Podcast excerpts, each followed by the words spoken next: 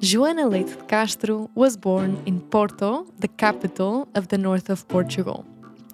A bright student throughout her school years, when the time came to pick a degree, like many of her peers, Joana elected business management. Her dream, she tells us, was to become the CEO of Coca Cola or Google. After graduating with distinction, Joana got a job at a pharmaceutical company based in the US. She worked there for three years in the nutrition department.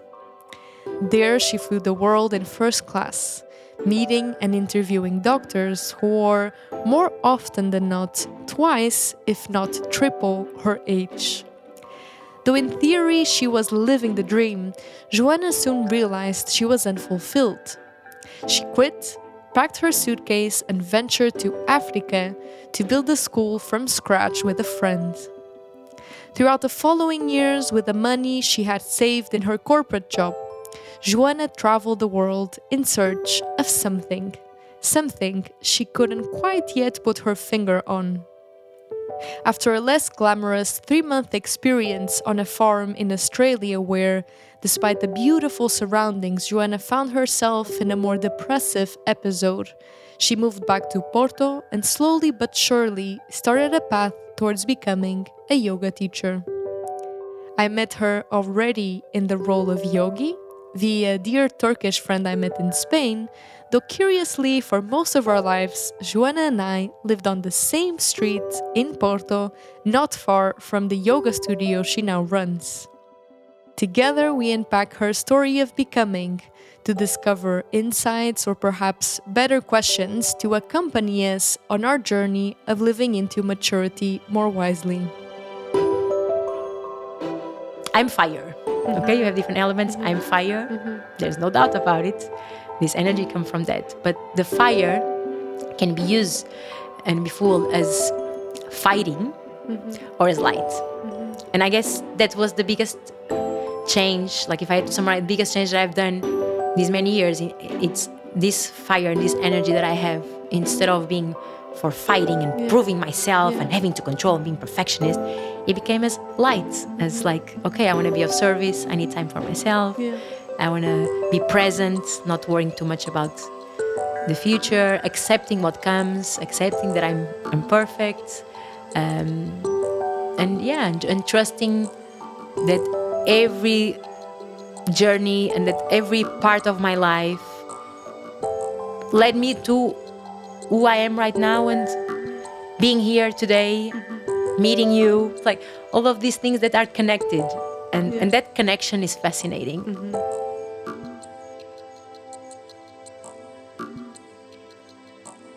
I'm Carlota Guedes, and this is the Waking Youth Podcast.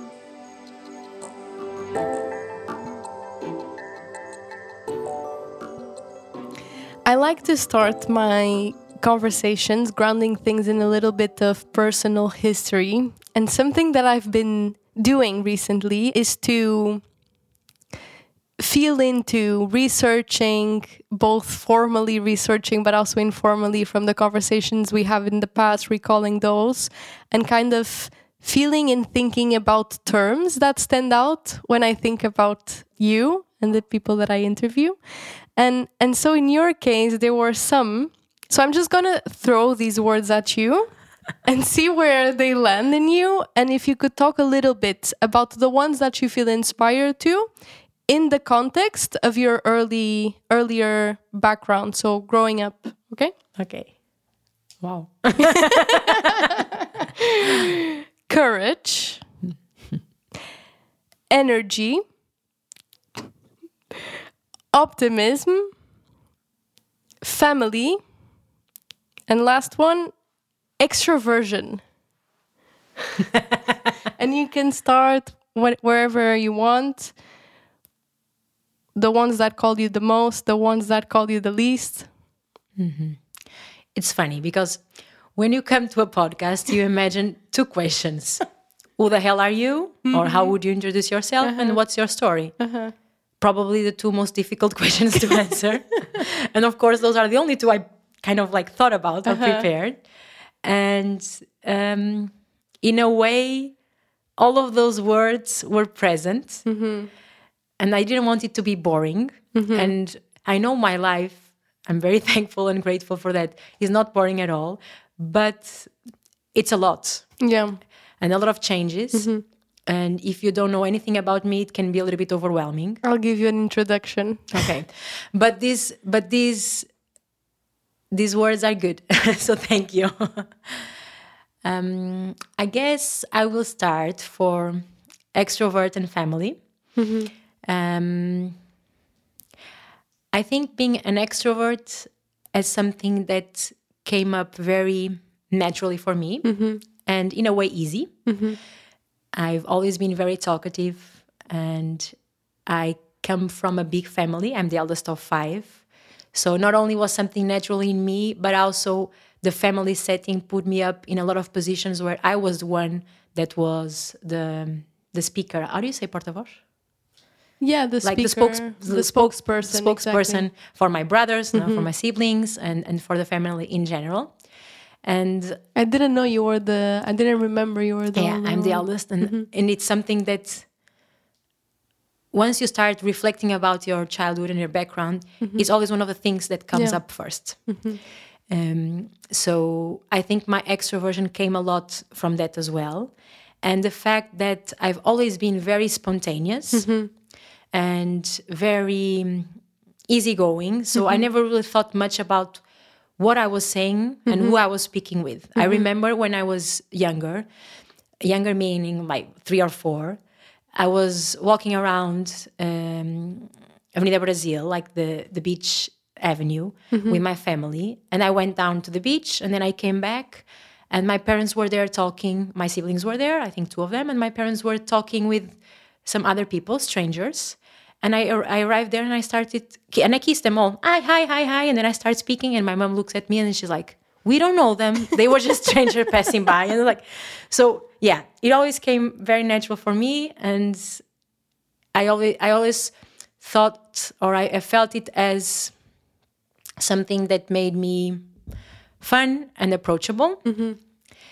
And it only like more recently, not even as a teenager, I think as a, as a young adult, it it brought me a lot into uh, reflections about being too much or speaking too much, not listening, When did you feel that? being too stressed, too anxious. At what point?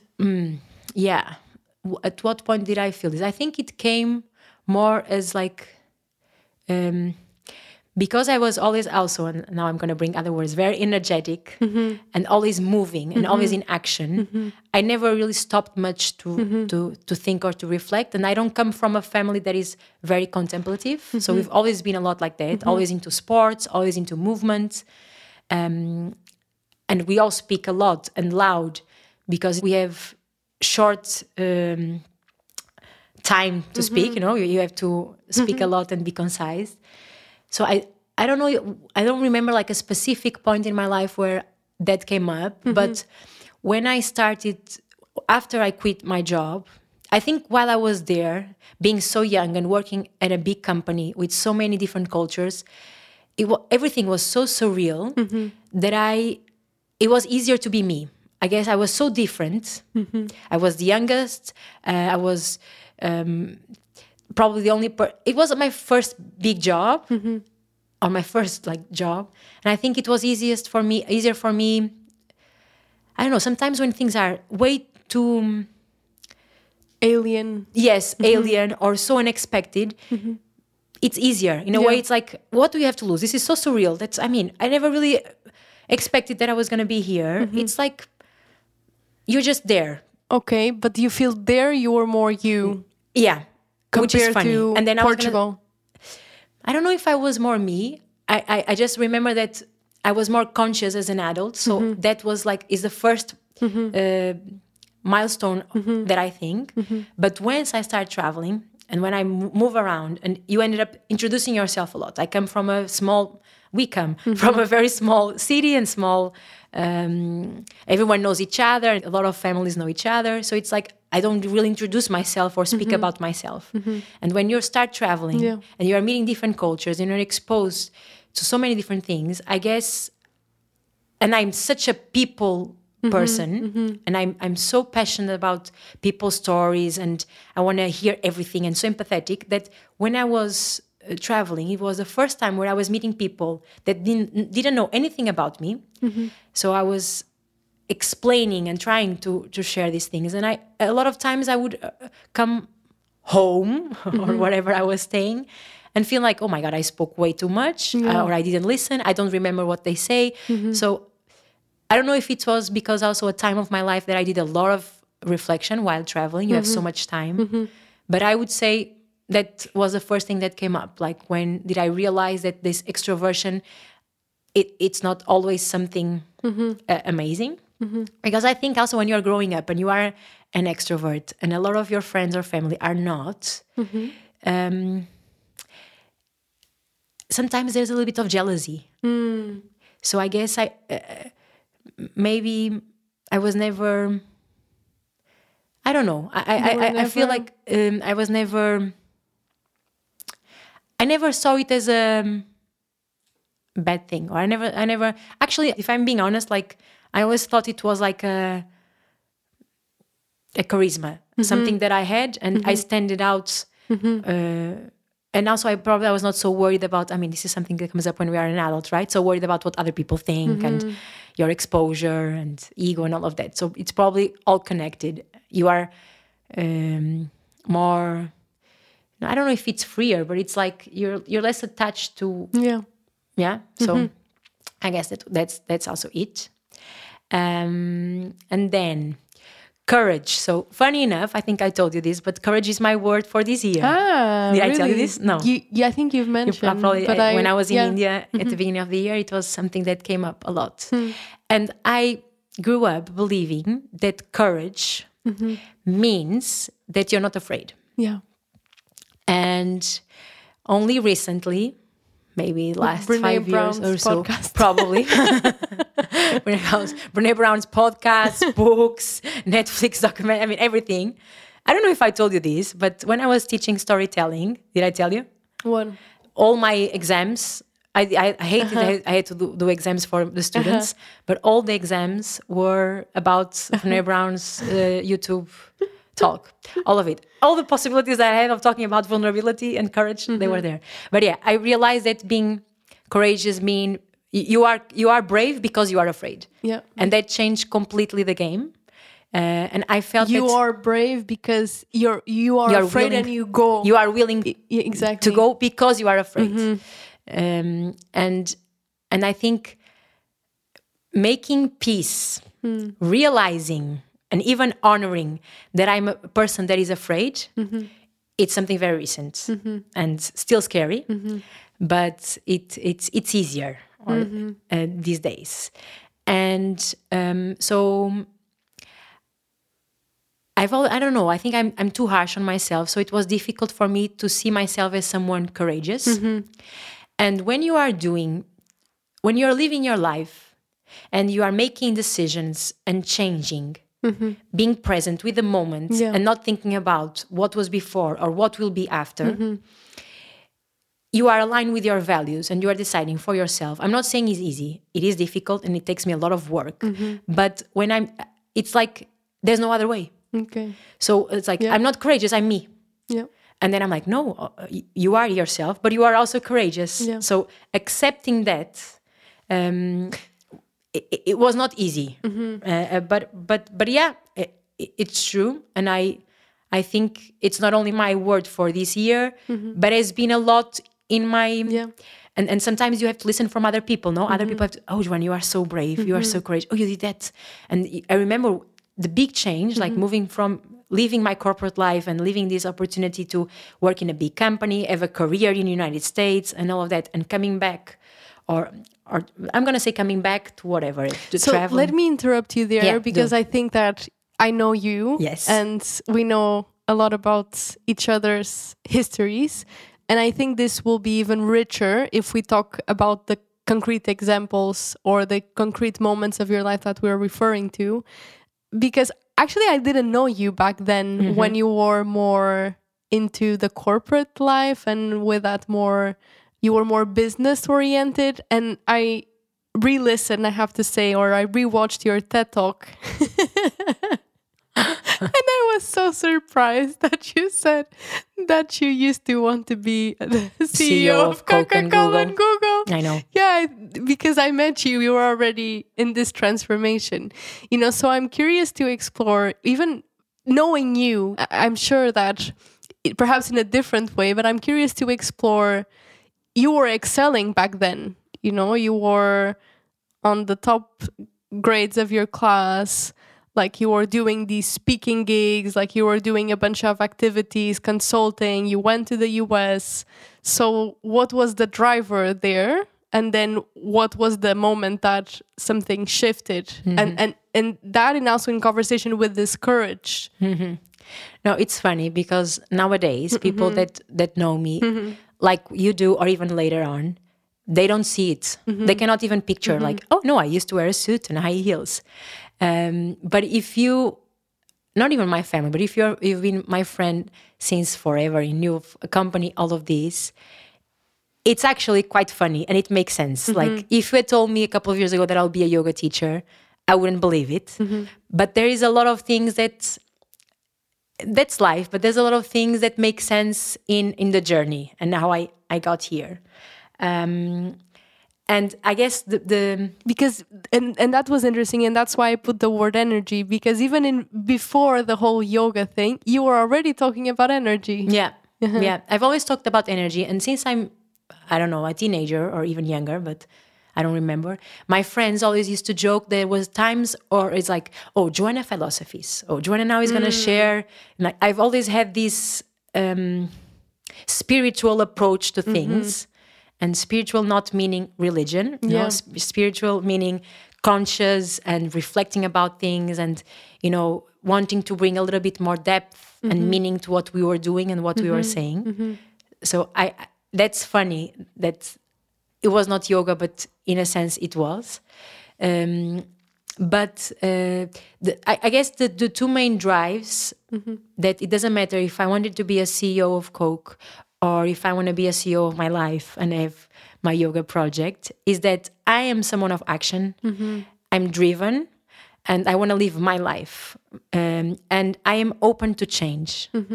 And I guess when when you are young and when you are 18 or even younger or you are uh, in your early 20s you have no idea what you want to do or you want to be. And there are so many options. Mm-hmm.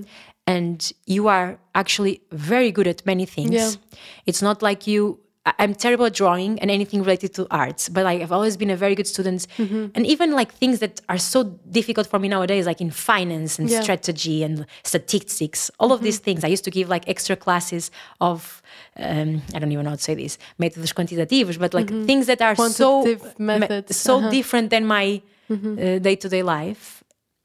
But that drive of of action of ambition with with the actual true meaning of the word you know mm-hmm. if we don't connect it with the the definition of success being money repetition reputation mm-hmm. where you live the house whatever if you mm-hmm. if it's like a sense of fulfillment i've always had it. And that that's it, it's transver- transversal since um, all my story.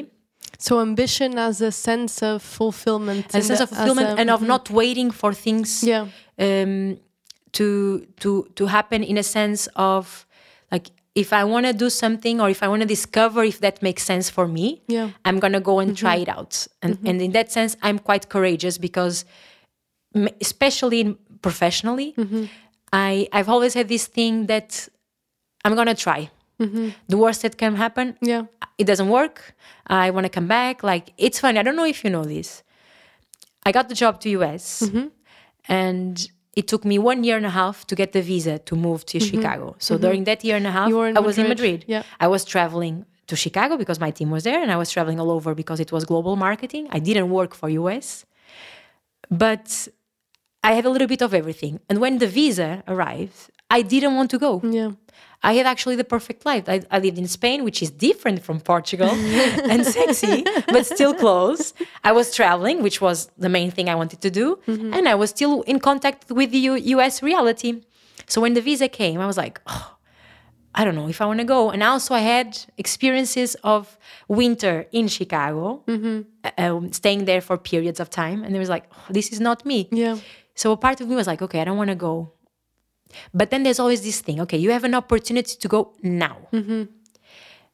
What do you have to lose? Yeah. Why don't you want to go? Like, what mm-hmm. is here? No, I mean, I've always wanted to go. There are some people that don't think about US, or mm-hmm. there are some people that don't. I, I had that. Mm-hmm. I had it because of the movies and Yeah. because of the series.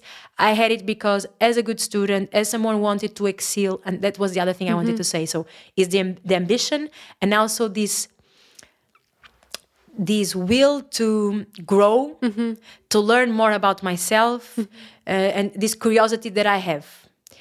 And that can be channeled to different things. Yeah. But, but if you see, it's always about me. Yeah. If, if- professionally, working in a team, uh, it can be more content wise, it can be more uh, spiritual wise. But I've always had that. That's something that it, it's been very present. Uh, and and I think And you were working in in nutrition at the time. Do you do you remember that being a conscious choice, the the aspect of the service, or it was random? Not at all. It was random, and I. W- it was still a pharmaceutical company. It mm-hmm. was nutrition uh, department. Mm-hmm. I remember that when I heard it was nutrition, a part of me was like, "Oh, that's cool," because I've always been very much into sports, mm-hmm. and I was already like a healthy, conscious eater. Uh, I, I wasn't veget- I was not vegetarian or anything like that, but I, I had this conscious about food. Uh, so it was a part of like nutrition being sexy Yeah. and not like pharma. Yeah. Um, but that's actually um, that misconception was destructive very easily because it was still a pharma culture, Mm-hmm. Yeah. Mm-hmm. and that was a big shock for me. W- What I had there that I, I really enjoyed was the opportunity to work in a field that um, is connected a lot with doctors and pediatricians and nutritionists. And I had like half percent of my time was dedicated to programs where I would travel all over the world, meet doctors to talk about nutrition in kids. And that was amazing. Yeah. And I always had this fascination for medicine. Not like seeing myself as a doctor because of uh, the, the very basic things of like, I don't like to see blood and all of Yeah. these things, but the big service Yeah. and, and, and that's, and I always so I always met a lot of amazing people there and I liked it. And then the other part was always thinking about education mm-hmm. and things about kids because it was a supplement for kids. Yeah. So the topic itself was very cool. Like mm-hmm. in my team, there was other people talking about diabetes, so not relatable with me. And other it was about adult nutrition, like supplements for sports, which is also not related to me. So mm-hmm. from the the products that we have, coincidentally or not, mm-hmm. there was a lot of a lot of things that were made the content of the job cool. Mm-hmm. And then I mean, of course, I, I mean I was 21, 22, 23. There was like amazing things happened. Three years. Yeah, amazing things happened that is everyone's dream. Like I was traveling first class. I mean, I'm still a human being. I was traveling first class. I was going to these hotels, which I don't know if you know. I think so, but I wanted to do uh, hotel management. So it's like I've never studied tourism. I have never been in, but it's something that comes up in my life. So I was in all these, oh, like Hilton, Sheraton, all these big chains, and I was staying in all of these hotels. Um, I was meeting people from all over the world. Mm-hmm. So there was all these things that were coming up that were complementing and were giving me world and opportunities to to grow and to learn that were much more than the job. Mm-hmm. And I think that was what made me stay three years, which I know for a lot of people is not a lot. But when you live intentionally, three mm-hmm. years is a lot. Um, I remember talking with my mom like three or four months in the job, super stressed and super anxious. Uh-huh. And she was like, oh Joana, if it's like this, then you should think if it makes sense, if it, if it's like you should quit or not. So th- there was always If it's challenge. like this, in what way? if it if it makes you feel like this, Ah. if you are so anxious already, and it's like three months in, maybe you should think if because sometimes it was a lot of responsibility. Okay. Um, and I I I guess What Even if the pressure? the pressure, Uh-huh. the pressure, uh, the expectations, because it's like because of my attitude Mm-hmm. and the fact that it, this is ridiculous, but it is true that I'm tall, and uh, and uh, it's like That you're tall. yeah, it's funny, you know. I, I someone told me this once, and I, I never thought about it. It's like there's a presence when I come in um, that people forget that I'm 21 or 22. Yeah. So uh, they never, unless I ask, they never assume I didn't know it was the first time I was doing. Yeah. Uh, and maybe I have difficulties also in asking for help, but I, I was easily, and, and I have a lot of initiative. So I was it's not easily. only that you're tall, you're tall and you And I look speak. more mature than yeah. Yeah. Not to say that now you look old no. at yeah, all. yes, It's the idea of the yes. maturity that you don't look your age, E- you don't feel I your guess, age. Yes, Uh-huh. I guess that's a better way of putting it. Um, but that happened a lot, and and because of this confidence that Yeah. I also have, um, I mean, not even six months in, my boss uh, asked me to go to an event alone, and I had to organize the entire event. Uh, for everyone alone. So all these things that came up that i loved and i learned a lot but of course it was scary and and i don't know it's funny. And, and and you say that it was scary and you also say that you're confident um and of course you know but were you was it you were anxious about the thing working out well like the event working out well or it was the the self-doubt? Because it doesn't you don't seem to talk about it like the self-doubt it was more like the pressure It was a pressure, or, or it- was the imp- the the what people thought if you were going to deliver with the expectation they had of I you I think you always have Uh-huh, that the, the uh-huh. second part, but I think I, I'll be honest. The almost the entire journey there, it mm-hmm. was everything so surreal yeah that I never felt this thing of like oh, it was scary or it's something that I I can see from now, like mm-hmm, from mm-hmm. outside. Over there, it was just something I was doing yeah and uh, you know i don't know it was okay i'm there i'm, I'm organizing i'm doing and so i i in, I never felt scared at the moment. Mm-hmm. I felt anxious because I had the pressure. and you were conscious that you were anxious Good question. I don't remember saying like uh-huh. I don't. We didn't even have that uh-huh. vocabulary, you know. Like I, I don't uh-huh. remember saying like I'm anxious or Yeah. I'm. Uh, it's funny. I never thought about it, but yeah, I, I didn't have that vocabulary. Um, maybe I had some like physical symptoms or, or things that came up, like uh, my belly was hurting, or like uh, maybe I called someone. I remember once or twice calling a friend or my mom sharing about something.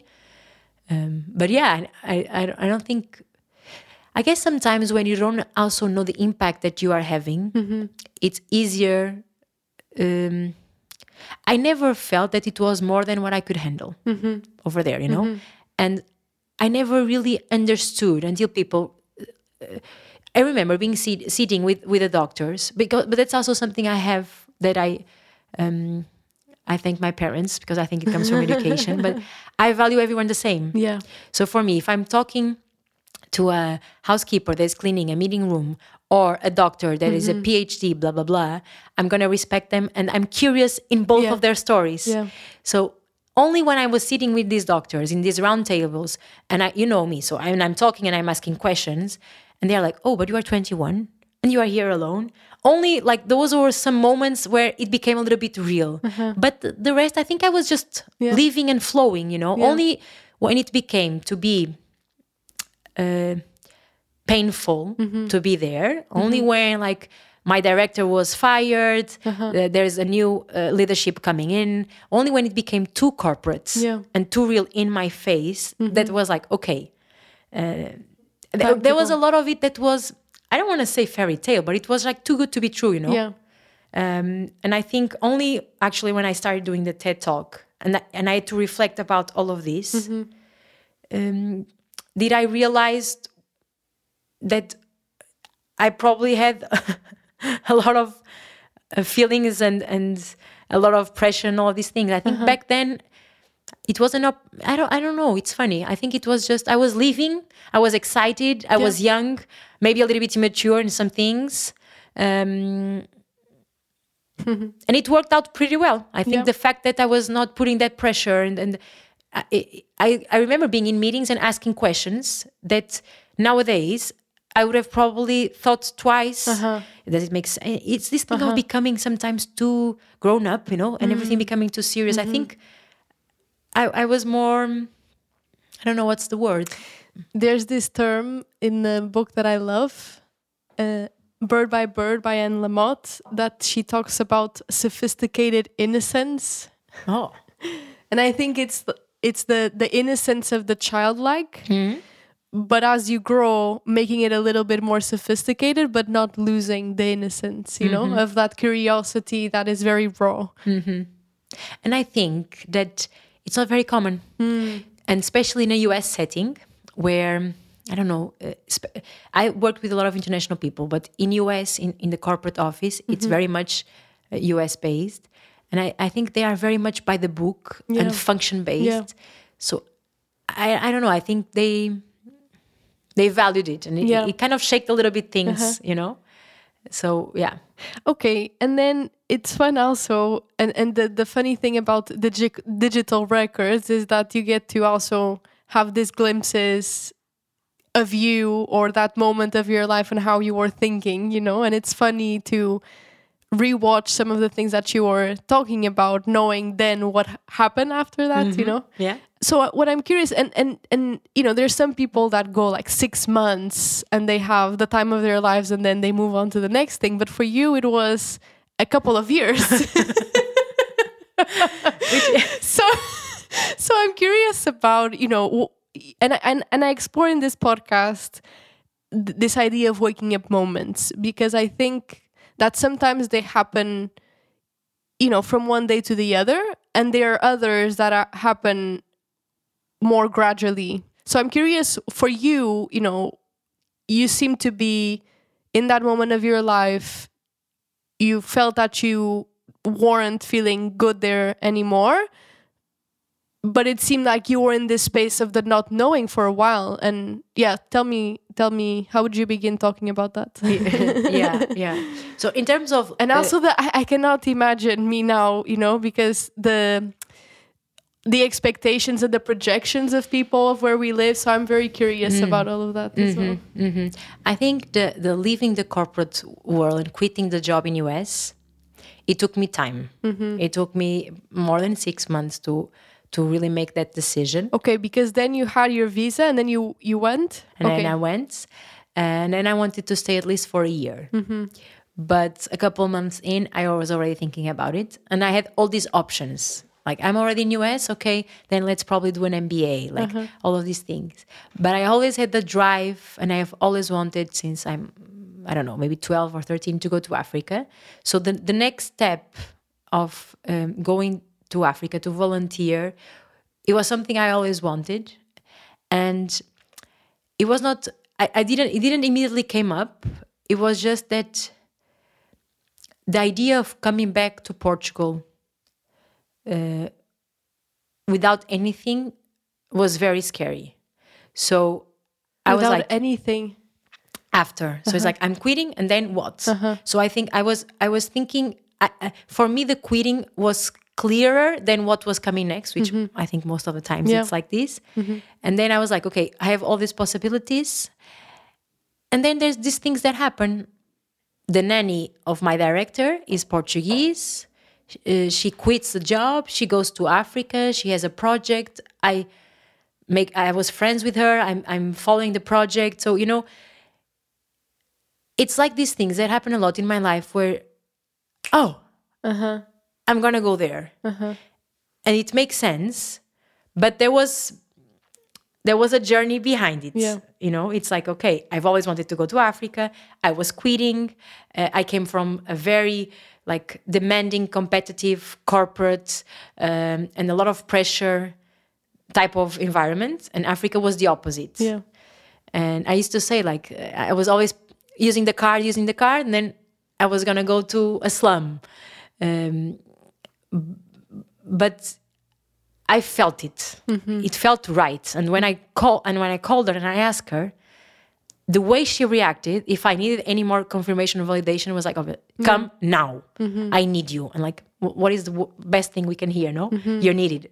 So it's like, okay, I I I wanted to be useful as well. I wanted to do something that was useful, so it made sense. And then the traveling is very funny.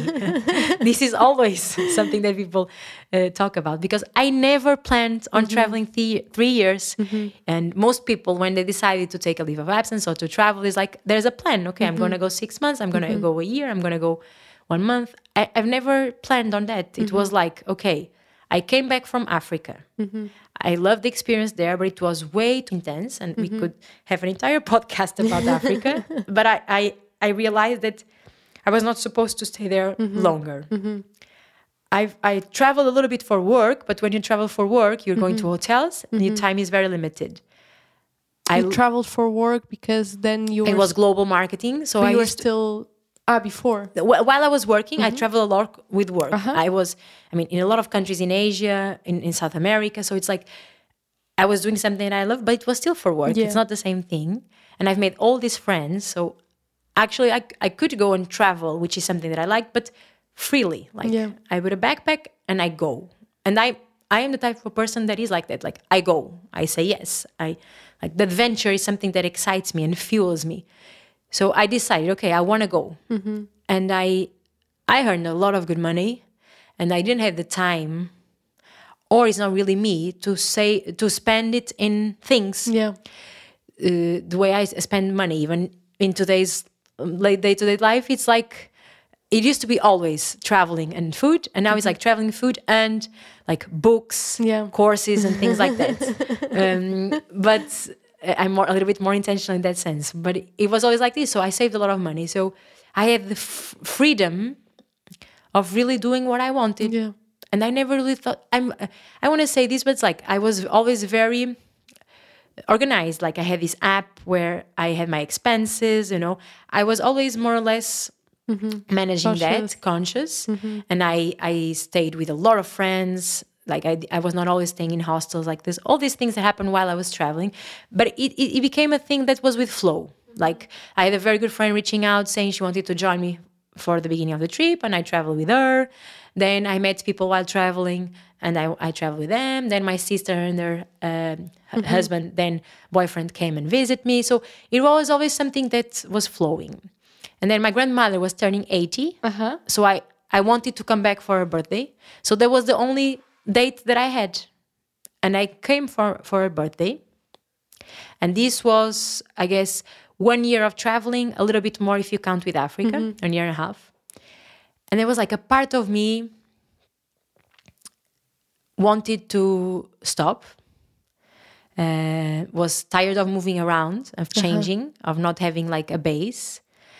But when you stop and when your life is so different, your routine, um, the way you're thinking, I was like, okay, I'm still in that space, in this uh-huh. space. If I start investing on finding another job, another area, it will be difficult to it will it's different. So I was like, okay, maybe there's something more that I still want to explore. And while I was traveling, I heard about Australia. Uh-huh. I heard about this visa that you can uh-huh. you can apply until you are 30 and Australia, I mean, I love beach and uh, I, Australia has that, but I've always been very much into underdeveloped countries. You can apply, and how does it work? That visa. It's a very cool visa. Uh-huh. It's super recent for Portuguese, a couple of years, but it's all over Europe and it's very common. Basically, from 18 to 30 years, you can go for one year to, to Australia. It's a work and holiday visa. You can work maximum six months per uh, job and you can travel. And I guess what are the cool things? You, uh, Australia is super expensive, so you earn in Australian dollars and you have jobs that are already assigned for that. They are already used to for many years to have foreign people working, mostly hospitality, uh, hotels, restaurants, but other things as well. And there's a chance for you to travel. I met a lot of people when I was in Asia and South America that had done that. They didn't have a US pocket money. They they went to Australia, they worked there, they saved, and then they went to travel with the money. So I heard a lot about Australia. And then it it was kind of like okay i'm already in this mode. Um, i have this opportunity. Maybe i should just go. And then i applied and i didn't got in because we have uh, i think it's 200 spots and i didn't got in. And i was a little bit yeah I, I was a little bit relieved and I, I felt like okay maybe it was not the timing. Um, but the, the, the that thing stayed, you know. Hmm. So I ended up staying here for a couple of months, and I worked in a very cool project in tourism. And then when the application reopened in July, I applied again and I entered, and I mm-hmm. decided to go. Mm-hmm. And I mean, I can talk a lot about Australia, but basically, the fun thing about Australia was that I went there. I decided to do three months in um, farm work because this year can be extended for 2 if mm-hmm. you work three months in a farm. Okay. Australia has many farms and no one is working there anymore. Mm-hmm. So they created this policy, it's mm-hmm. smart, the, uh, the government, where these foreigners can work for three months there and they extend automatically the visa for two years. And I did it because I was like, my life has changed so much because of visa. I'm just going to go there, do the three months, and then I have two years. And I did it and got two years. And after, in three months after, I decided to come back. but uh, Three months after you were there, you so- decided to come back. Uh-huh. I was I was six months there, so I three months in the farm and 3 Mm-hmm. months after, okay.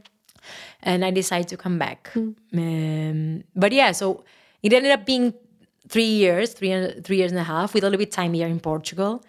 Uh, but it was never planned. It was never something, and honestly, I never.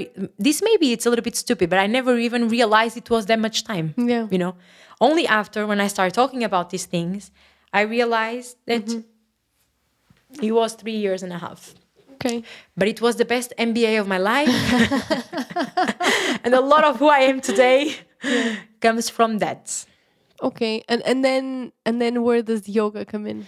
yeah so it was not always easy i I know i didn't talk about optimistic Yeah, but I was just thinking that like didn't in up- second, but I think it's in the background of everything. it is. But I, and I think if you listen to me, you can get it just from my energy. But I and I'm, I don't. I used to use a lot the word optimistic. I now use more positive, but um, it was not always everything perfect. Yeah. And being positive or, or optimistic doesn't mean it. It doesn't mean that. I, I I really like reality, but my approach to life is very much like that. And I um, when I was traveling, and especially in Australia at the end, it got to a point where I was exhausted of exhausted of talking about myself, of telling my story, of like um, saying where I was from, what I wa- where mm. was I before, what was I going to do. Like mm-hmm. the type of conversation that ex- excited me at the beginning was not enough. I wanted to talk about depth, mm-hmm. people's problems, people's lives, like what we normally talk in our day to day lives. And I missed having a home, not in the sense of a building, in the sense of a feeling, Yeah. like more of a community type of thing. So I, I missed the fact that specific things like not having a kitchen or where I can save my food and cook, but also um, having like last minute plans or um, I- miss that feeling of uh, adding value to something, uh, of being part of something, uh, not always moving around. And while I was traveling, I was always fascinated by people that were long travelers, that were more than five or six years. And I always felt that they were very lonely. Yeah. So a part of me, because I also have this background with family and I, I love people and I have lots of friends, good friends, I, I felt that I was afraid of that loneliness. Yeah.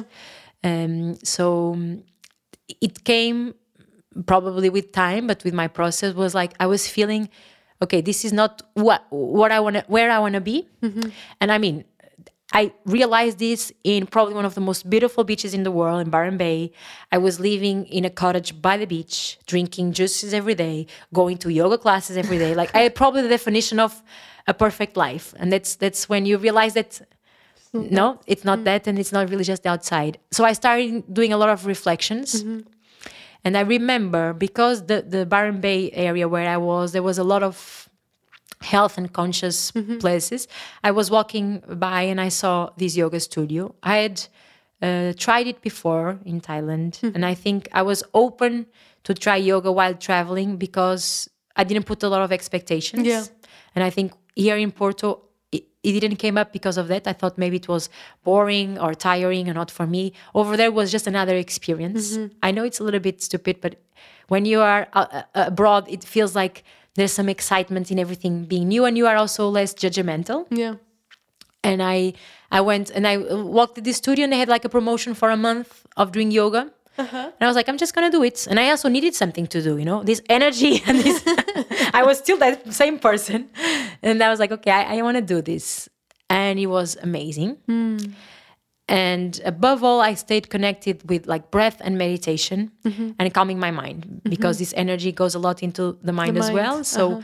I, I have a very active mind and that becomes quite anxious. I have a tendency to project a lot and to think about the future and expectations. Mm-hmm. So I was starting to feel that connection and having those tools that I had never had before. And when I decided to come back to Portugal, I had no idea what I was going to do. And that was probably one of the toughest, like, if you ask me about toughest moments in my life, I think one of the toughest moments was while I was in the farm work, three months in the middle of nowhere. Um, I was like, there was nothing around me. And after a month of picking and packing fruits and vegetables, um, it's super cool. You're focused on physical work and not intellectual work, but you want to improve. You want to do things differently, and no one cares. And it's like you want to go out, and there's nothing. Um, like we we got we had internet, so I devoured all types of series and documentaries and all of that. But I was a lot in my mind, and I think it was a time where I stopped and I started reflecting and thinking about all of the years before, and a lot of things came up, you know, and your mind can be your best friend and your worst enemy. So I was in a lot of mental patterns, and thank God I don't have that in me, like the depression gene or whatever you want to say it. But I was very, very sad, and I mm-hmm. think above all, I was feeling useful. I was I was feeling like, what the hell am I doing here? Like You were feeling not useful. not sorry uh-huh. yeah i was feeling not useful. I was feeling uh-huh. yeah useful i was feeling like what what am i doing mm-hmm. here? Like mm-hmm. what um waste. Mm-hmm. Um, and that got me really demotivated. And because i have this very active mind and i had, i didn't have the tools back then i'm very positive but my mind can get it into dark places as any of us. But like so i went into a dark place and i think coming up A dark place. Negativity, um, guilt. Like I started second guessing every decision that I made. I even second guessing the guess traveling.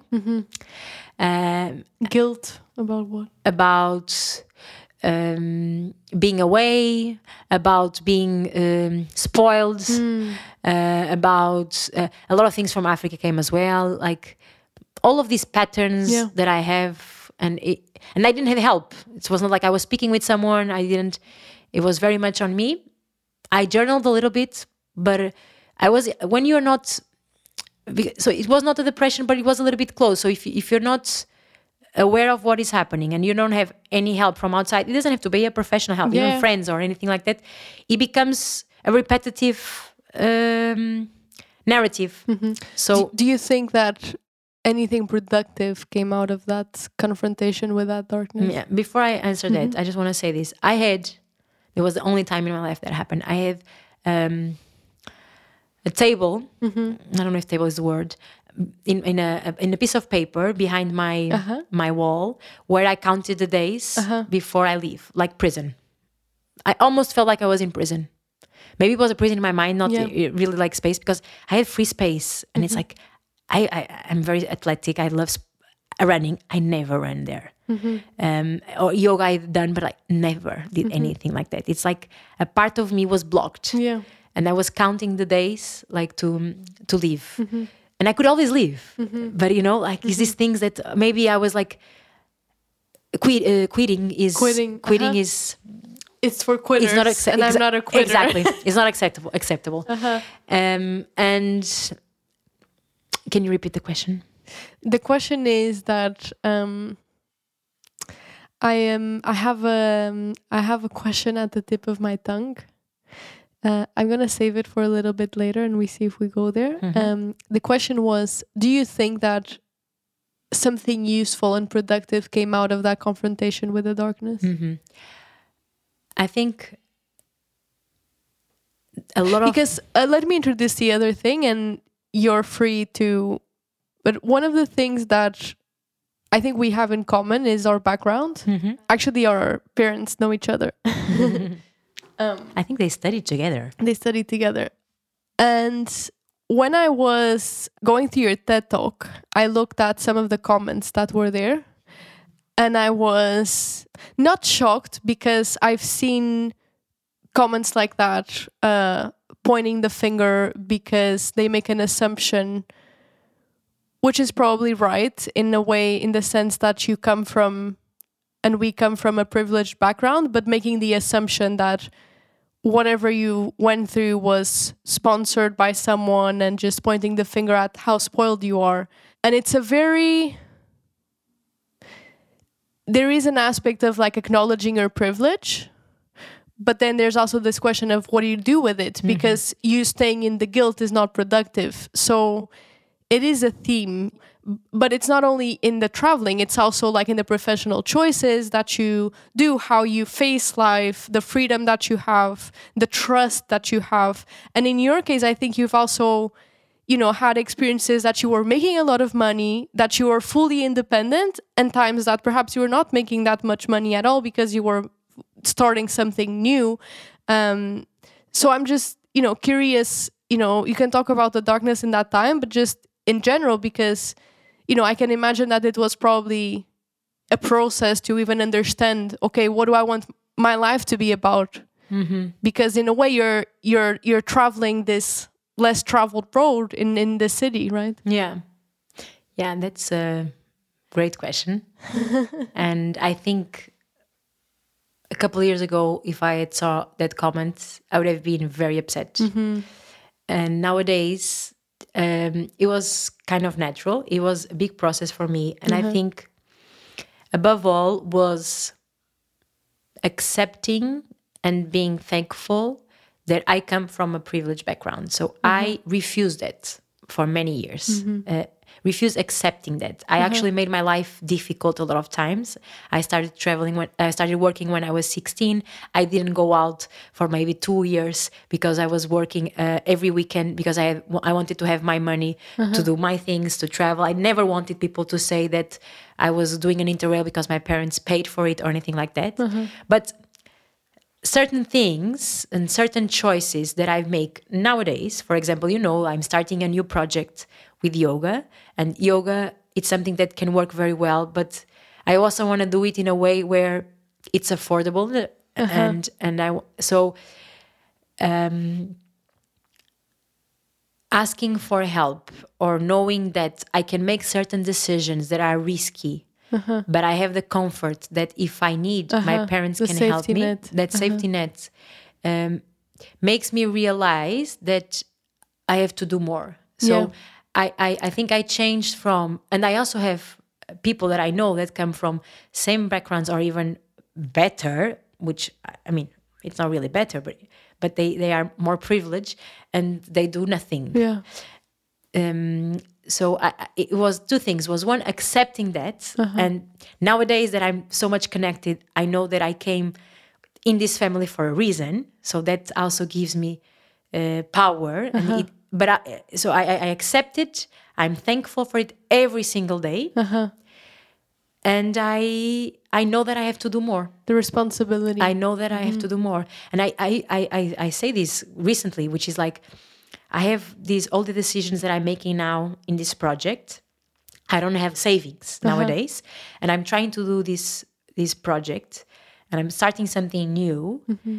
knowing that if everything goes wrong, mm-hmm. I can close everything, yeah and if I need, I, I have a, some help for the time that I need. But I also know that if I didn't have this, then I wouldn't be starting this project. Mm-hmm. This wouldn't be a thing, and I'll be working in other ways, and I'll be doing other things. And I know I have that in me. I know I have those skills, that resilience. Like if I have to go and clean floors, if I have to, which I've done actually, but if I have to do all of these things, like. I will do it. So it's not like I have to prove anything to anyone Exactly. anymore. I think when I changed that shift, it was like, no, if I have to do it, I will do it. Like, and if people cannot uh, take certain risks in terms of professional and changes, then it's not even a discussion. It's they are supposed to come here and do other things, you know. And yoga gave me a lot this sense of purpose and and this sense of okay, we come with this support and this background for a certain reason. Other people come with other things, and I I, trust that journey to be my own, and that helped me a lot to process a lot of things with Africa. Uh, you know, when I came back from Africa, and this might be very spoiled, but it's true. I didn't want to have Christmas presents. I remember crying with 25 or 24 years, four year, years old when my parents gave me a, a Christmas present, not birthday, Christmas present. I didn't want it because I'd seen completely different poverty. But I, I, I started to believe that, and it's not just karma, and I don't have to go into past lives, but it's like we, I came here, I need to focus on myself. Yeah. you know? Mm-hmm. And this thing of changing the world like i need to focus on myself and when i change myself and i change my world a lot of things change around me and that's enough. And once i started realizing that it became it became easier. Yeah i don't know I, i've made peace with it. And Yeah. i i i think i've i've realized that it, it, it's a process for me even nowadays. And my mom is a very successful independent woman that raised three daughters to be the same. So i also have a lot of good and sometimes difficult things about that type of education.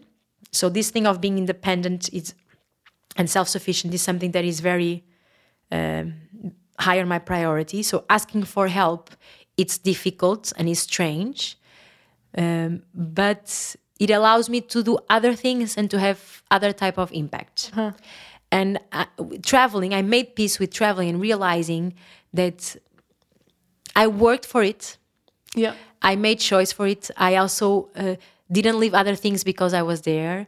Um, it was not always perfect, and it was my investment. Like those years and th- that time, it's part of who I am, and and that this person that is available to help and to all of these things, it's also because of that. So I think it made sense. And coming back to dark times, just because I know you you you like to talk about the, the, not the dark times. I mean, light comes from dark, but no, uh, not, just because I think you like a lot the topic of um, mental health. I think one of the biggest things of my time in in the farm was understanding more depression and understanding when people go to places that even suicide is is an option. So mm-hmm.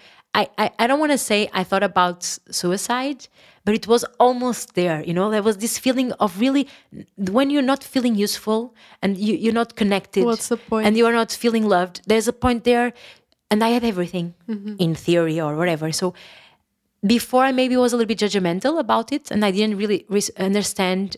And if you see like mental health problems come most of the times where with privileged backgrounds, developed countries, and all these things. So I was like, why? But it gave me much more compassion and understanding of it. Uh-huh. And it's funny because when I came back, there were a lot of suicides, a lot of situations around here uh-huh. about it and I was my approach was super different. So it really helped me in that, and it really gave me time. When do you have three months with that type of time? Mm-hmm. Because when you're traveling, you're moving, you're meeting other people. There, I was like mm-hmm. living, you know, in a very simple place, very basic. So it gave me time to mm-hmm. to contact some of my darkest places, and I think it was the the window for for yoga and Yeah. it, it was the window realizing that my mind could go those places made me want to find tools to help that because i knew that was not something it it's there it will it could always come up um, and I- and I think the, the the process that I've done with yoga. So after Australia, coming back to Portugal, having no idea what I was gonna do, but knowing that whatever I would do, I had to practice yoga. Hmm. That was the first thing I mm-hmm. did. Like even before I started doing courses and finding what was the next thing, I found a, a mm-hmm. studio mm-hmm. and I started practicing there every day. After six months, they invite me to do a course to become a teacher, and I thought, I'm not gonna be a teacher. and don't do it for yourself. You're curious. You see the impact it has on you, and because it had that impact in me, Why not? Why not? And the Uh-huh. timing- No, no, no. Why? Why didn't you think ah, that? that's a big thing as well. because I had this misconception that to be a yoga teacher, you had to be super fit, super slim, that you are like an Instagrammer. Yeah. uh, your connection with the body, with image. Yeah. And so that, that was the big one. And then the second, and it's so fascinating how that's the image that we get when it's not the opposite. and all, like all my teachers like completely the opposite. Uh-huh. And then the other thing was, I thought it was not enough Mm-hmm. because I come from intellectual background. Yeah. I was always a very good student, even the business background. I thought that being a yoga teacher, uh, it was gymnastics Uh-huh. and it was not stimulating. Well, little did I know. oh my, I worked so much more. But yeah, um, that it, it was not enough. So Mm-hmm. it took me, so I did the course. I started teaching as like internship, helping here, helping there, then the substitution. So it was something very flowing, never planned, never, no business plan or anything like that.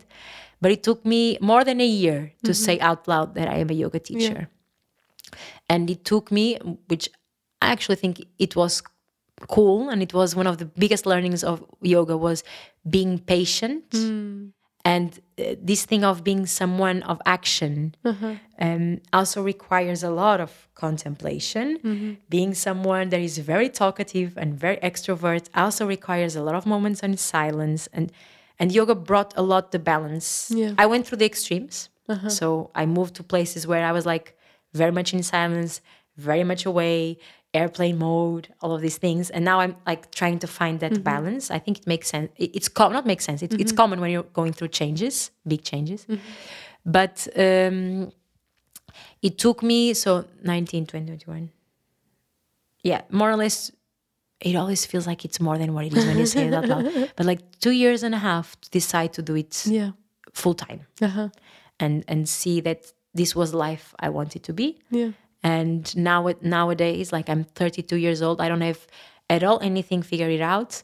And i'm open to changes but i i am i've never felt so happy mm. and so fulfilled mm-hmm. with my job mm-hmm. as i feel today. Mm-hmm. And it's like we have this pressure and this expectation that you have to find a profession. Uh-huh. And you need to be able to use it with words. Like you need to uh-huh. you need there's a word that needs to uh-huh. be and nowadays it's so difficult no? there's so many different things that you do. Um, but it's not like i don't have to be a yoga teacher all my life but yoga is part of my life and that won't change.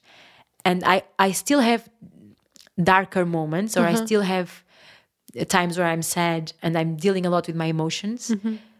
But I have these tools and this knowing. I was gonna say mm-hmm. knowledge, but it's not knowledge. It's mm-hmm. like this knowing that everything is going as it mm-hmm. has to be, and I see these times as chal- as opportunities for growth, and it makes sense after. And I- don't know if you can say it was like I feel that I will never go back to that place that I was there. Like even being sad, even going there's this light in me. There's like this faith that nothing and no one is gonna destroy. Yeah. And probably, I mean, I'm 32, so it's like last 10 years or 11 years. If there's like one thing that I have to to point out and probably summarize being courageous, being uh, active, energetic, uh, family, all of these things is like there is this faith in life, and there's this. It's not really like what am I going to do, where am I going to live. Like those were the worries that I had before. Who I want to be and how mm-hmm. I want to live my life, my day to day life, and mm-hmm. wh- which type of people I want to mm-hmm. have around me, uh, how I want to spend my time, and all of these things that come up that may sound super cheesy, but it changed completely the way I see myself and I saying no when I really mean it mm. uh, and not doing things just to prove something or because I want to be nice and I want to I want people to like me. Yeah. uh, and forgive myself and being okay with the fact that I'm not perfect and that uh, being vulnerable and being authentic and making mistakes is part of it. Um, and uh, loving myself which was uh, something that I've never really um, did. So the, the confidence was something that was natural because of I think the, the, the intellectual side, the, the grades, the being the good student, the professional background. But then I was like, I mean, physically wise, I was super uh, um, insecure. some people don't even- Physically. yes, some people don't even know this about me. Like I had early anorexia when I was 18. Um, I, I, I, I, went through a lot of changes with my body that was really didn't know much how to deal with. Lots of difficulties with the guys and, and relationships. So um, I also realized that we are not just one thing. We want to label things and organize things and control things and black and white and you know, um, but it's not like that. And I and it's okay if I'm an extrovert that likes silence. It's okay that I dance a lot and sometimes I cannot even listen to music. Um, it's okay that sometimes I have a lot of energy and I'm super available and I just want to be surrounded by a lot of people. And other days I don't. Yeah. Um, and yeah, and, and being okay with change, enjoying change, and this is something funny. I'll share this. When I when I came back from from the big travels, Uh-huh.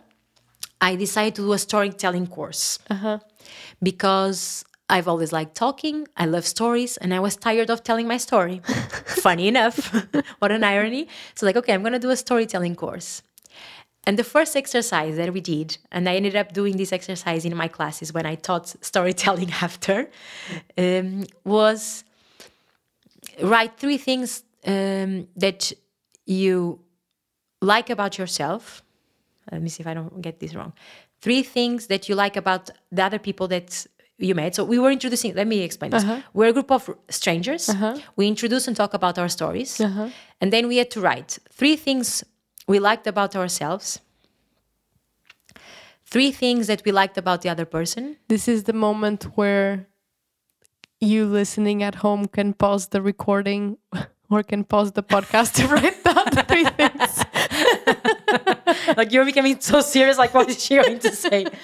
And then it's three things that you would like uh, i think it was three things you liked about yourself three things that you liked about the other person and three things it, it- it's all traits all traits. Okay. and three things that you want to traits you don't achieve no? Trait that you want to gain uh, to to work on. I don't know how how- Traits you would like to have. you'd yeah? like to have yeah mm-hmm. traits you'd like to have. And then you wrote it and then you had to see if there was any pattern. Mm-hmm. And one pattern that came up quite often is like we are much more demanding about ourselves than we are with others. And then quite often we look in others what we would like to Yeah. have. But this is not the point. The point was that the things that the things that I, I liked in others and I wanted to have were a lot on being calmer, uh, being more grounded, um, things that in the past I thought were boring um, and didn't define me. And it's funny because nowadays I'm still active, I'm still energetic, I'm still talkative, I'm still an extrovert, but I'm also someone Yeah. grounded, calm. Like nowadays it's normal, but I remember first time people that had met me and said, "Ah, you are so calm, so peaceful. Like I love." And I was like, "Oh my god, you have no idea." this to say that you can you can change. Like my essence is my essence, but I, you can change. And you know, I had other teacher uh, telling me this. I'm fire. Okay, you have different elements. I'm fire. There's no doubt about it. This energy come from that. But the fire can be used and be full as fighting mm-hmm. or as light. Mm-hmm. And I guess that was the biggest uh, change. Like if I had to summarize, the biggest change that I've done these many years, it's this fire and this energy that I have instead of being for fighting and Yeah. proving myself Yeah. and having to control and being perfectionist, it became as light, as mm-hmm. like, okay, I want to be of service. I need time for myself. Yeah. I want to be present, not worrying too much about the future, accepting what comes, accepting that I'm imperfect, um, and yeah, and, and trusting that every journey and that every part of my life led me to who I am right now and being here today, meeting you, like all of these things that are connected. And, Yeah. and that connection is fascinating. And yeah, it, it keeps surprising me every day. Mm-hmm. And I think the more we leave this monkey mind, the more we, the less we control, the more we are true to we, we are and we are willing to to change and to and to to be open. I think fascinating things happen. Yeah.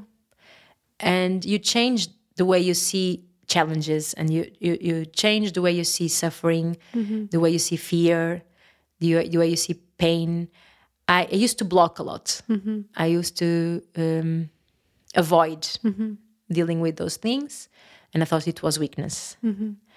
And i think nowadays it's like the more I accept, the more I feel, and feeling for me a lot of times means like crying and like actually have a physical expression of it. Um, the happier, the The wholer. the wholer, mm-hmm. the the freer I feel.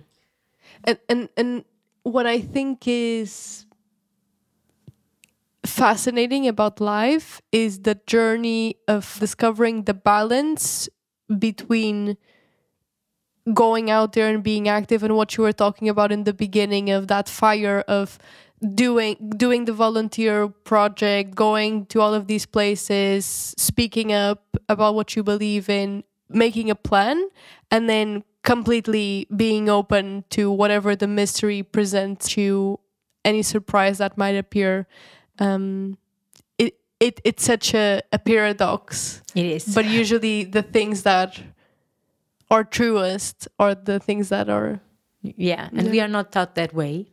Mm-hmm. We cannot be because it's it's not controllable. don't do anything. Just sit passively while also being open. Yeah so we are not that way. So at times feels strange or it mm-hmm. feels like we are an outsider mm-hmm. or it feels like it's scary or you don't know the words. I'm a person that processes by speaking. So when you, if you don't have the words or the vocabulary Yeah. it can find a little bit frustrating or even suffocating. Um, and I, I think these days it's easier because we have much more vocabulary much more information so even that, like the beginning when you were asking me those questions, I didn't even remember the word anxiety. I don't think I've ever about, heard about Yeah. it, you know. So also being a yoga teacher in a in a setting that we have today, it's very empowering. Um, in the setting in in in what sense where people are much more open to Uh-huh. it. Like we, you, I am teaching yoga and talking about spirituality in my uh, hometown, Uh-huh. five minutes away from my parents' house. like the the, the same. Uh, some of my students Uh-huh. are those people that have some of the closed-minded Uh-huh. uh, minds. So it's like people are more open. Mm-hmm. People are also a little bit overwhelmed yeah and they don't really know or they don't have much to lose Uh-huh. i guess um, and I, I, i'm still fascinated about the people that come and do yoga classes Hmm. these days. And how is that? Can you talk a little bit about that? Uh, about the yoga? Yeah and also so not yes the yoga but about what you're saying of like that that the people are coming and you are doing this in your hometown and you're very aware of the bubble that you're in. And do you adapt the language? Do you go more into like what are you're transmitting energetically? How do you play with it? Yeah that's that's a good question. I have a tendency to and this is a good thing about me but sometimes it's like oh, i cannot adapt in the sense of oh, I mean, we all adapt in a way, but it's like if I'm not true to myself, Yeah. it hurts. Yeah. And it comes quite quickly. So I don't adapt my language in the sense of I would have done exactly the same if it was in Porto, if it was in Chicago, or if it was in Nairobi. Um, but but you're also not talking about as if you're enlightened and you No, know but I was gonna you're say- very you in I, your I was gonna say, but I it also I think it also comes from um, my energy and the Uh-huh. way I, I am, and I've, I've I've learned to love this about me and this paradox that you say in these controversies. But it's like I am very spiritual, but I'm also very practical. yeah Um, so my my classes and my energy, my words are very much aligned with it. yeah So um, I feel like my role there is to create opportunities for these people that are open, but either way they wouldn't go. You know, uh, and and they there is something about the fact that I am from there that gives some security Uh-huh. and familiarity Familiarity. Yeah. you know um, but at the same time it's something different Yeah. so I, I know I, I feel it because it's the type of people that come um, just so you understand I have a, a student now that I met her in a Uber in a Uber okay she was my Uber driver and now she's my student so those things also happen it's just um, people from Forge and friends Uh-huh. of friends um, I also eh, but that that's energy and I think I think Energy doesn't know each- the no, exactly. social class Exactly. And- and- location. and I think there's people. y- y- a- any one of us can be a yoga teacher, and there was there will always be people uh, coming. You are you attract each other, and there's always like some type of, of connection. And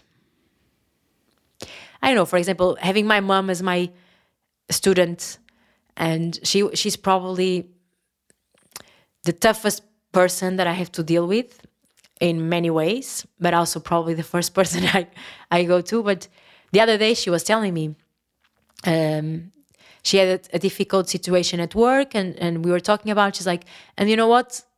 I learned a, a lot from you. I learned a lot from the way you, you approach life and the, the type of things that you say. And and during the class, she's not my mom. I mean, there's a connection, of course, but this, she's not my mom. Like even the way I approach her and I correct her and I adjust her, she's another person there, and that's um, that. I think that's rewarding and yeah. yeah you, you don't have to go uh, anywhere to do something Yeah. big and help um, and i felt like i wanted to say something else about being a yoga teacher there my project there but Uh, I have a question. You talk about sports being always a pillar of your life and you being athletic, and you also talk about this more intellectual side of yours that the the, the, active mind, the the business backgrounds, the doing things in the world.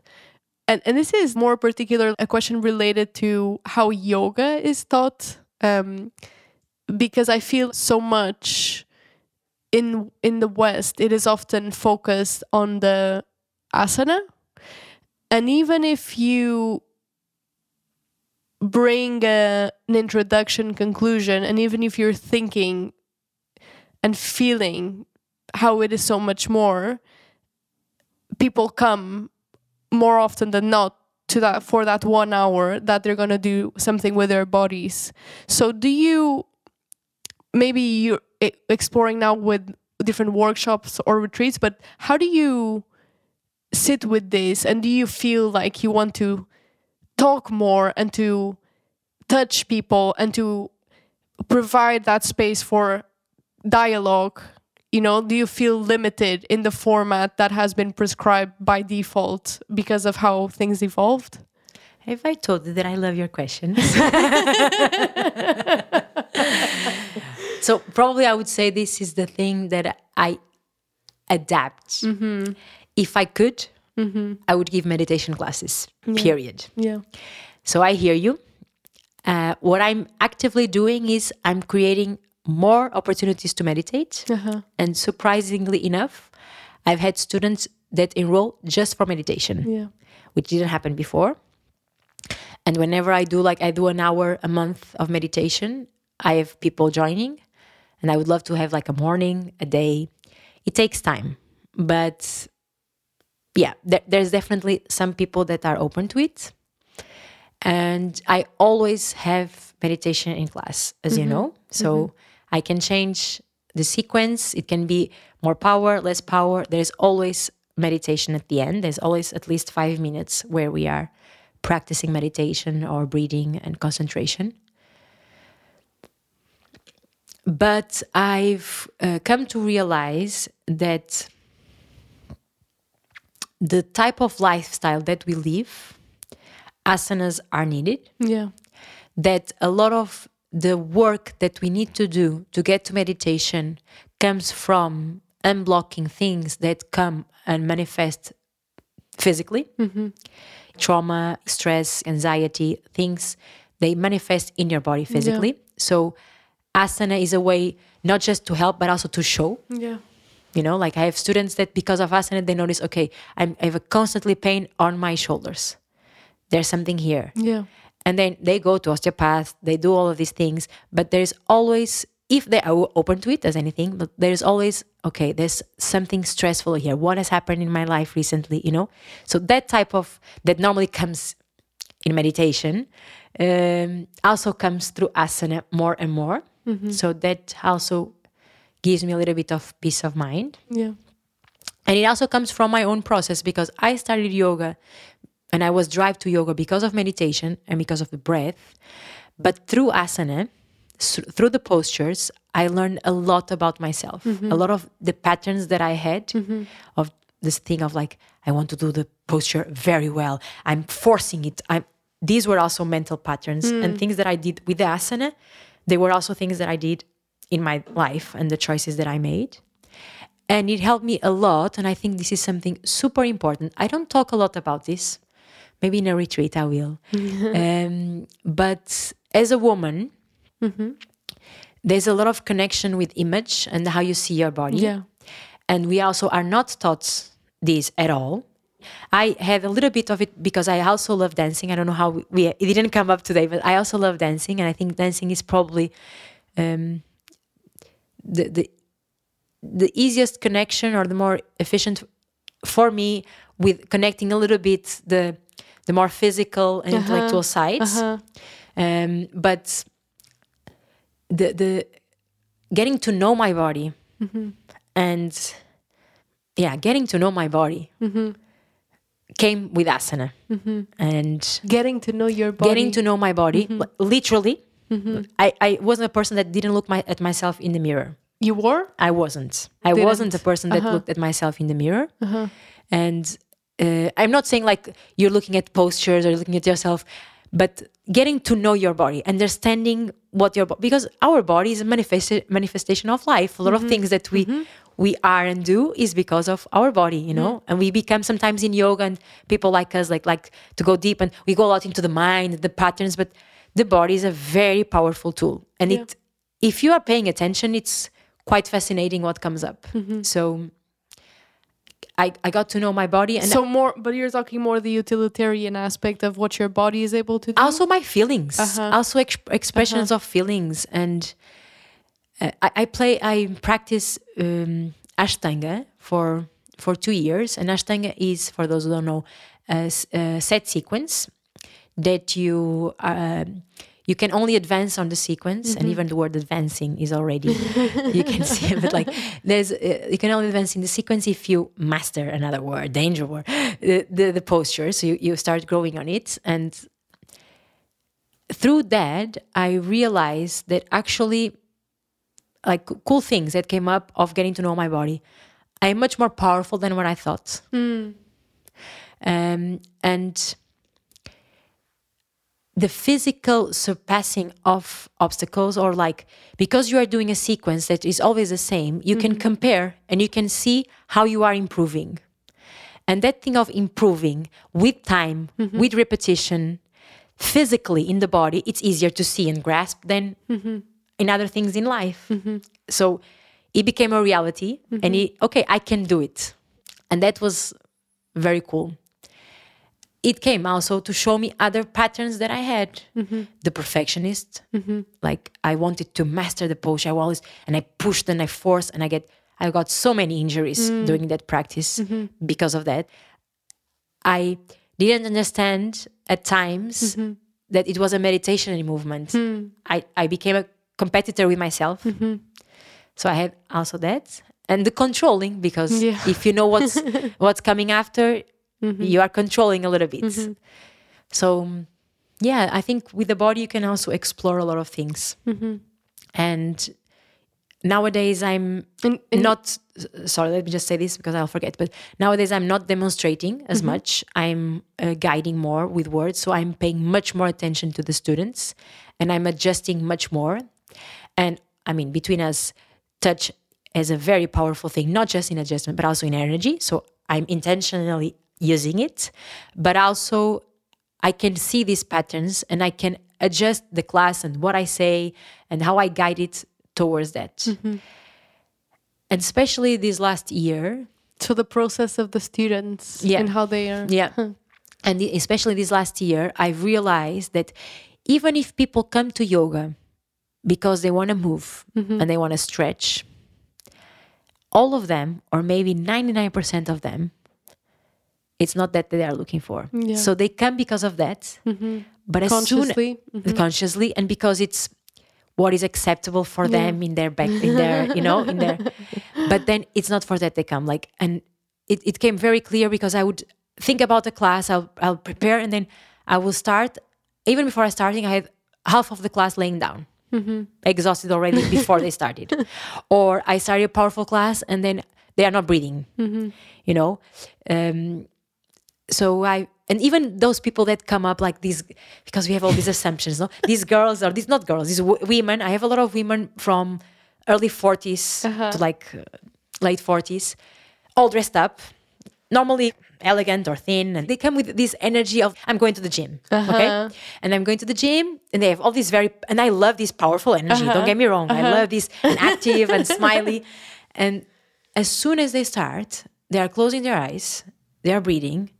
And when I do a class that is more relaxing, they come at the end and it's like, I love today class. Can I come meditate tomorrow? And I'm like, okay, okay. You know, don't assume that you have to do something very uh, challenging and doing all of these things because that's not what they have. And some of them go to the gym as well and Yeah. do other sports, but it's like there's another. So stay true to what you believe and mm-hmm. pay attention because it's actually mm-hmm. what they need as well. Mm-hmm. And I, I see this more and more. Mm-hmm. Or I'm like doing a class and I'm going in a rhythm and I see that people are going slower. Mm-hmm. Okay. And, and, and I adapt and yeah, I, and even my practice mm-hmm. is reflecting a lot of that. Like I'm doing a lot of slow yoga. This active person that runs marathons and did Ashtanga. Like I'm doing a lot of slow yoga and uh, I've introduced a restorative practice. Yeah, so that has also changed for me Yeah. The even the, this concept of asana and and the connection with the body and the patterns that are associated with with the body. Mm-hmm. Um, like I go to these retreats, you, you know about them, vipassana retreats of uh-huh. ten days in silence, where like you cannot do anything else besides meditating. Yeah. You're not allowed to read, to write, to do any type of movement, to talk with people. The idea is for you to be really focused on yourself mm-hmm. And not at other people what they're thinking about or worrying about inf- influence. And it's 10 days. And when you're sitting for a day, for eight hours or nine hours, even before you get to the mind, it's the body Yeah. that really is in pain. And a lot of the um, approach there, and these 10 days of no asana, so it's not the yoga asana thing, the a lot of approach is to to deal with that sensation in the mm. body. Mm-hmm. So I think that also gave me some I don't mm-hmm. want to talk about a lot about it because I think Vipassana is something that you learn while there. Mm-hmm. And if you want to go, I mean, there's something that calls you to go there. But, and it's so difficult that I wouldn't recommend to anyone. But if someone is asking me for it, I would say, yes, go. Um, but I, it really helped me also to understand the impact of our lives in our bodies and how it mm-hmm. manifests. Mm-hmm. And if we start paying attention, it's not something frou frou mm-hmm. and something, uh, it's like, Yeah. it's very it's very basic very primal like ah when we were younger and we were nervous before a test. Our belly hurt. We had to go to the toilet more. Or when i'm anxious my breath goes faster. Or when i'm nervous i shake. Or you know all of these things. And because there you don't have distractions you are much more in tune and you're paying attention to that. And i, th- I think that also uh, helped me deconstruct some of the assumptions that i had that asana or yoga in the West Uh-huh. is not worthy or we are also adapting. There's a reason from our lifestyle and all these things but also there's a lot of work that mm-hmm. goes from that mm-hmm. and even when i when i go to india and i'm in contact with the essence of hatha yoga mm-hmm. and ridiculous we stay we do like a practice of an hour with five postures and we stay a lot of rest in the same posture and all these things, but like what comes up from it, it's more or less the same, you know? And I've struggled a lot with it. I've had lots of conversations with my teachers about it, but I, I feel like today, for who I am as a teacher, the students that I have, the background that I have, it makes sense. And I also wanna I wanna be a teacher of people that are in the day to day lives, Yeah. that have mm-hmm. families, that have activities, that do sports, that move, that you know, it's not like we are and even our bodies, our lifestyle, what we eat, it's all connected, you know? Yeah, so the last question it, it is um, a question I always like to ask. You know, in this context of the moments of waking up and kind of this idea that sometimes in your life it's almost as if you wouldn't say at that time that you were sleepwalking your way through life, but then something happens or something awakens in you that it changes your perspective. And it seems that life is about discovering all of these layers inside the layers inside the layers you know? So the question is what are your tools? And and now you actually talked a lot about meditation so you're probably going to mention that. But how do you internally and this can even be in mindset how do you make sure you're not or how do you remind yourself to check if you are living your most waking life? Mm-hmm. Yeah. I think some of the things I've already kind of mentioned. Mm-hmm. So, pausing, resting, breathing, and meditating are kind of like my things. Mm-hmm. But, like I mentioned, talking with people, like mm-hmm. helping me process things, really helps. Journaling as well. And when I say resting and, and pausing, mm-hmm. I think it's like creating space.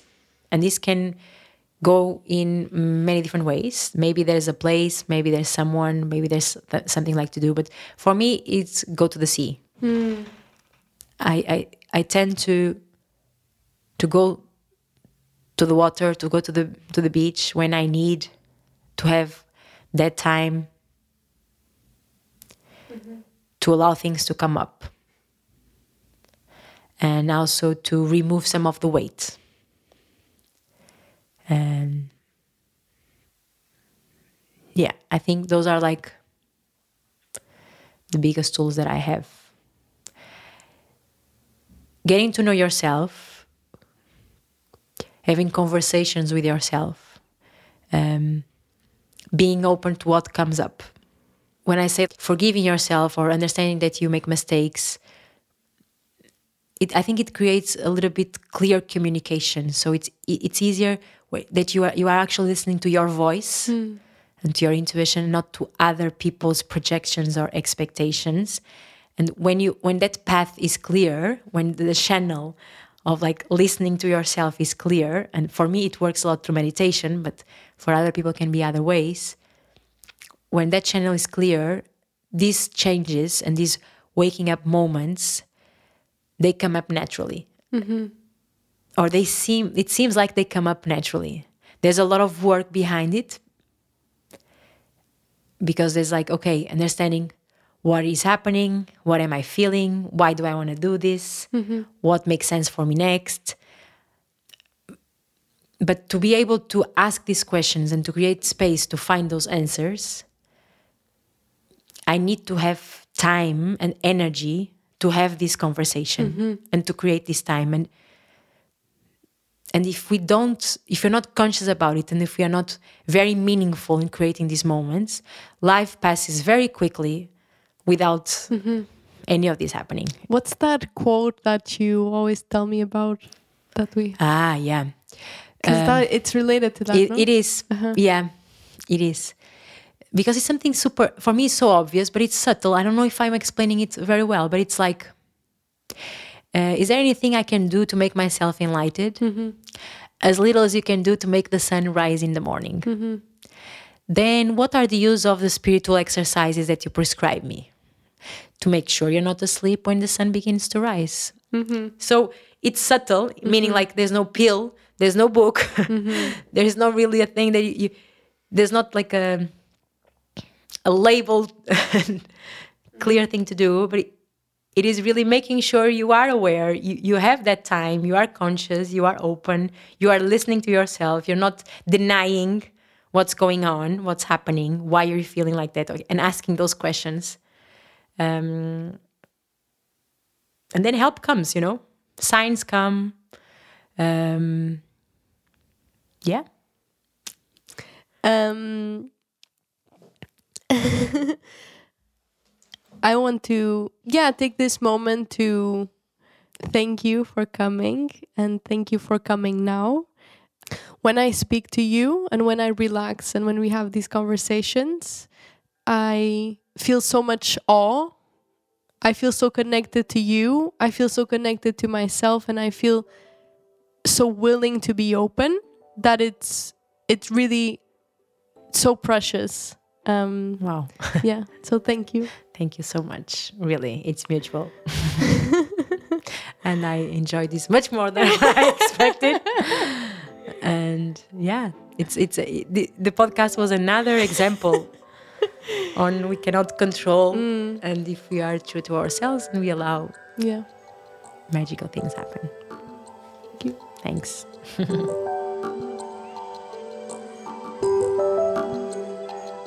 Joana Leite de Castro runs a yoga studio in Porto. You can check the links in the description of this episode to learn more about her work. Waking Youth is an independent podcast and newsletter that you can find more about at wakingyouth.substack.com. Our theme music is composed and produced by Carlos Sierra, who also edits our episodes. And I'm Carlota Gitsch. If you liked today's episode, I kindly ask you to share it with someone you think or feel would appreciate listening to it. And last but not least, thank you for being here with us. Ciao!